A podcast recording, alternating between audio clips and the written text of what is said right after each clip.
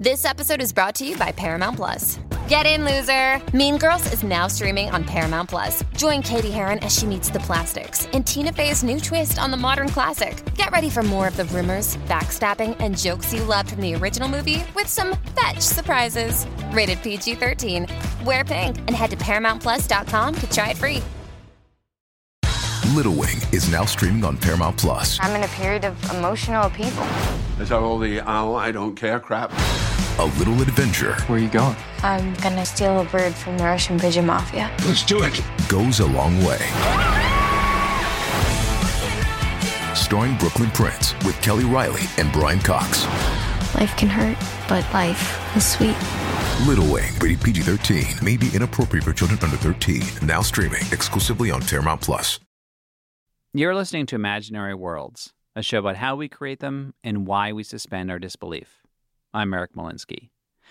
And this is Stefan Ekman. He's a professor at the University of Gothenburg in Sweden. my family or part of my family uh, come from Dresden in what was then southern East Germany.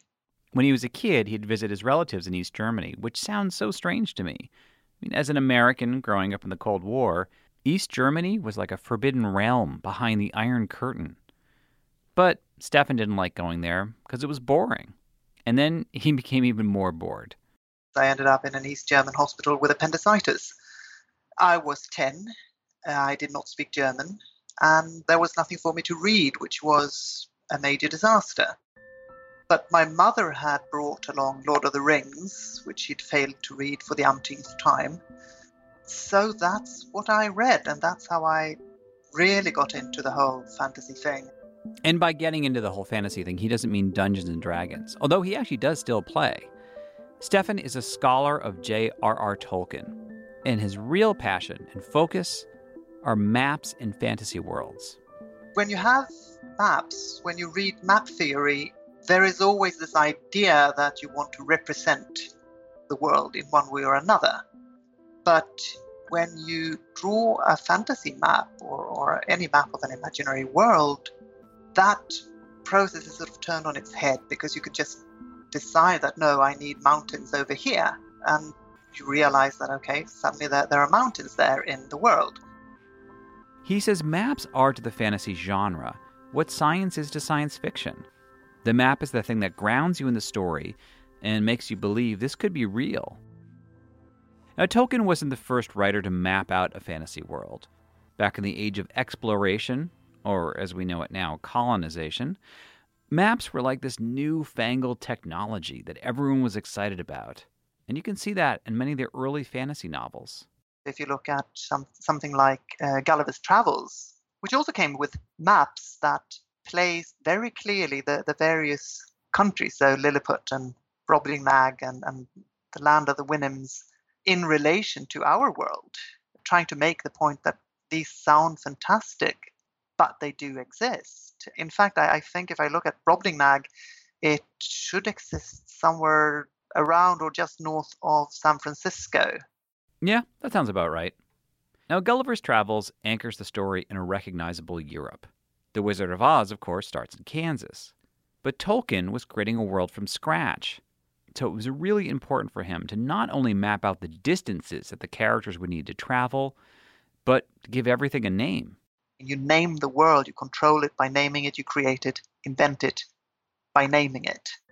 The writer Ethan Gilsdorf says if you look at the maps in L. Frank Baum's Wizard of Oz books or Dante's Inferno, they're simple, even whimsical. Tolkien's maps are much more serious. Tolkien really really used these maps as a creative tool, and they really weren't weren't intended originally to be in his books. I mean, they really were just uh, scribbles and drawings. And not only did he write maps, but he was a pretty accomplished artist. And I think as his world grew, he really felt like he needed he needed something to keep track of it. He was so precise, he would sketch out the maps and ask his son Christopher to do the final drawings because he was the better draftsman. You can look at some of these drafts of his maps of Middle Earth, and you realize that he's plotting them on graph paper because he needs to know exactly how far things are down to the day because of the, the different converging plot lines of all the different characters. Stefan says that these maps also reflect the psychology of Bilbo and Frodo, the hobbits that venture out beyond the safe but kinda dull Shire, into the scary and exciting world of Middle Earth. The roads and the road system really jumps out. This is a map about traveling and about journeys. You have little arrows pointing off the map saying there is a world out there. And we don't even have to stick with the journey that the hobbits take. All we have to do is gaze at those maps and let our minds wander. Normally, the text tells you a story, you have a certain set of characters. With a map, you could leave the story and go outside it and, and explore the world. So the world wouldn't end when the story ended, it would still be there in, in one sense or another. But today we understand something about maps that people who collected them and made them in the past did not. When we look at those maps from the 18th or 17th century, it's obvious to us they are not pure representations of the world. Maps carry with them the bias of the mapmaker. And that understanding has changed the way fantasy cartographers practice their craft today. How did they pull off that trick? It's just after the break. It's Kaley Cuoco for Priceline. Ready to go to your happy place for a happy price? Well, why didn't you say so? Just download the Priceline app right now and save up to 60% on hotels. So, whether it's Cousin Kevin's Kazoo concert in Kansas City, go Kevin, or Becky's Bachelorette Bash in Bermuda, you never have to miss a trip ever again. So, download the Priceline app today. Your savings are waiting. Go to your happy place for a happy price.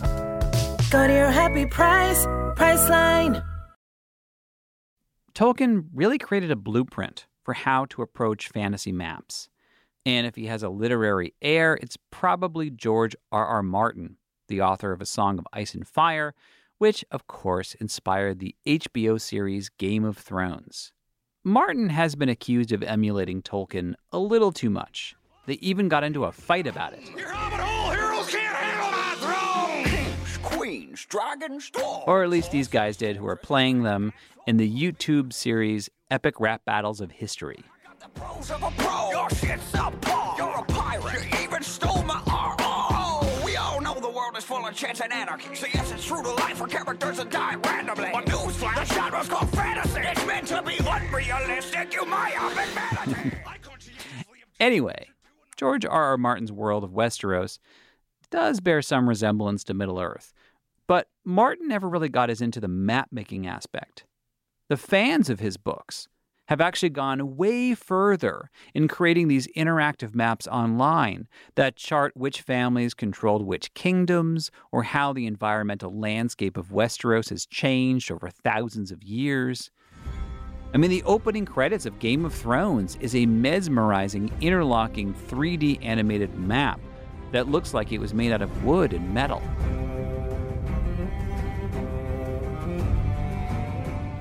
We really are living in a golden age of fantasy maps. I did an AMA on Reddit, which is like an online Q&A, and it was for a subgroup of world builders. And I was amazed at all the maps they were creating. And someone in the group told me that if I want to connect with the master of fantasy maps today, I should talk with Isaac Stewart. In sixth grade, we read The Hobbit. Then the teacher asked us to make our own map and make our own story. And that was the coolest assignment ever. I don't remember anything else about sixth grade, but I remember making a map. But you can't draw a straight line from sixth grade Isaac reading The Hobbit to his career today. Right after high school, I went to college thinking I was going to be a dentist. That was really my dad's dream for me. Uh, there was a dental assistant there who said, Oh, you want to be a, a, dentist, huh? And I said, Well, maybe, but you know, I was thinking about maybe going into art. And she said, Oh, go into art. That's way better than this. Isaac is best known for drawing maps for the novelist Brandon Sanderson. He is the author of the Mistborn series, and he's working on a 10 part series called the Stormlight Archives. Sanderson is so prolific, he is constantly keeping Isaac on his toes. Now, one of the things I like about Isaac's maps is that he doesn't make slight variations on land masses that we'd recognize from our world. He lets his imagination go wild in drawing islands or continents that could have been formed in really weird ways that are still totally believable. He also has a knack for emulating old parchment, making his maps look like artifacts that someone kept folded up in a satchel when they're traveling a great distance. And there's a design reason for that. doing a map for a fantasy novelist is I, I've got some limitations. It has to fit in either you know one or two pages on a book. Um, I can't fill it out with hundreds and hundreds of names. You got to find this balance of the the reader's going to flip here. You want them to find what they're looking for and then flip back to reading the book. I don't want my map to be a hindrance to reading the book. I became so curious about the craft of fantasy map making. I asked if there's anyone else he'd recommend to chime in, and he said Priscilla Spencer. She does this amazing, almost Romanesque map with little illustrations and drawings, and I, I think it's beautiful. Oh my god, he knows who I am! Ah, that's so cool!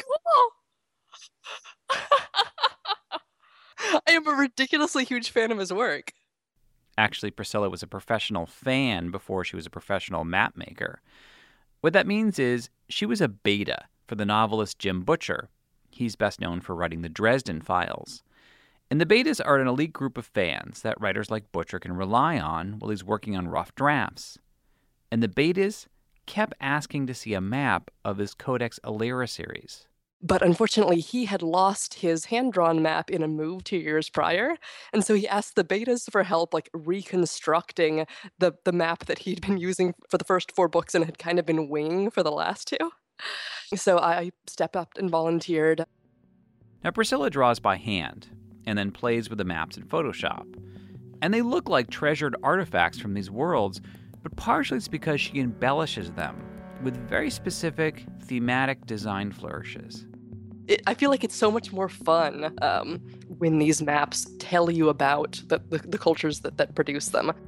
For the Cinder Spires series, uh, which copper plays, uh, it, it is kind of like the lifeblood of this world. Like it, it has a very kind of steampunky vibe. So I, I wanted this map to resemble like a copper plate etching fantasy maps look deceptively simple because, you know, you can make up whatever you want. But Priscilla says when people start out in this field, they often make the same rookie mistakes. The number one mistake is like making sure that there's a water source next to every city, uh, like whether it's um, uh, like whether it's an ocean, whether it's a river, like like some place where, where these people can kind of sustain themselves.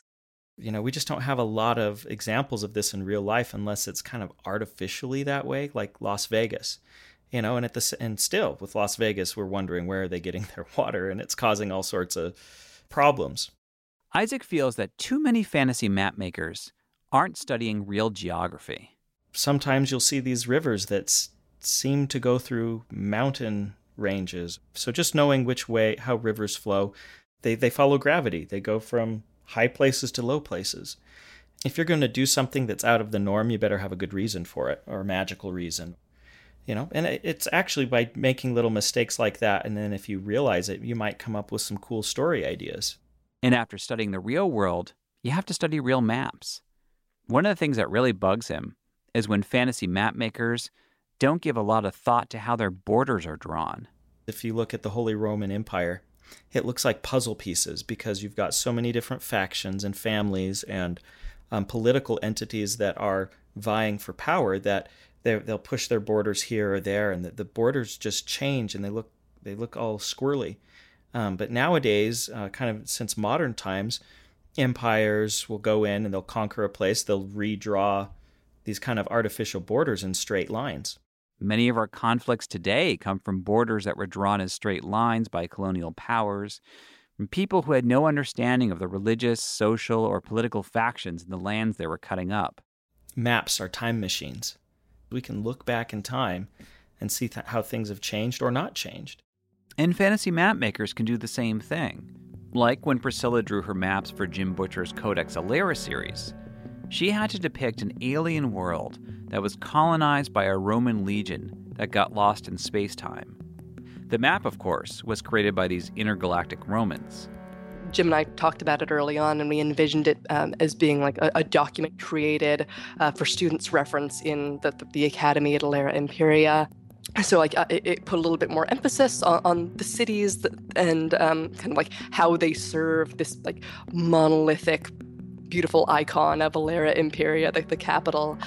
th- this culture is very um, xenophobic. Um, like it's kind of constantly at war or like Cold War with the cultures that live to the west and to the east. The, the what they thought of as just savage wolfmen, like these tribes people um, that have like bonded with the these animals. Like they, they have these sort of totemic creatures that that kind of bond with them and are with them for life. There are all these rumors that like there's like bestiality going on. And so, like in the map, I have uh, th- this female Marat that's kind of like reaching back and, and touching her uh, like terror bird totem in a way that like I'm not saying that they're having some sort of illicit gross thing, but like if you want to infer that from the illustration, go ahead. Aside from the implied bestiality, that map actually reminded me of a map that I used to stare at when I was in seventh grade. It was a rectangular map on the wall of my social studies class. The USA was smack dab in the middle. The Soviet Empire, including East Germany, where Stefan Ekman used to go as a kid, was split in half. Each end of the Soviet Union jutted out of the right and left side of the map. Today that sounds ridiculous, but in 1984, it felt right to me. And it's funny because today I think about like Google Maps, which to me is a beautifully designed, perfectly accurate representation of the world around me. But it is also full of biases that will be more and more obvious to future generations. The act of creating a map is an act of creation, it's an act of creativity. The great thing about fantasy maps is that they remind us that every map tells a story, whether it means to or not. Well, that's it for this week. Thank you for listening. Special thanks to Stefan Ekman, Ethan Gilsdorf, Priscilla Spencer, and Isaac Stewart, who has one last bit of advice for rookies. Everybody wants to create the next Middle Earth. Just don't get lost in there. It's called world builder's disease, and that's something that a fantasy novelist really needs to take into account. And I feel that for many aspiring writers, that might be a freeing sort of feeling to realize that they don't have to map everything out, just the things that are going to make their, their, their novel really sing. But remember, Tolkien still drops the sickest beats. The backstory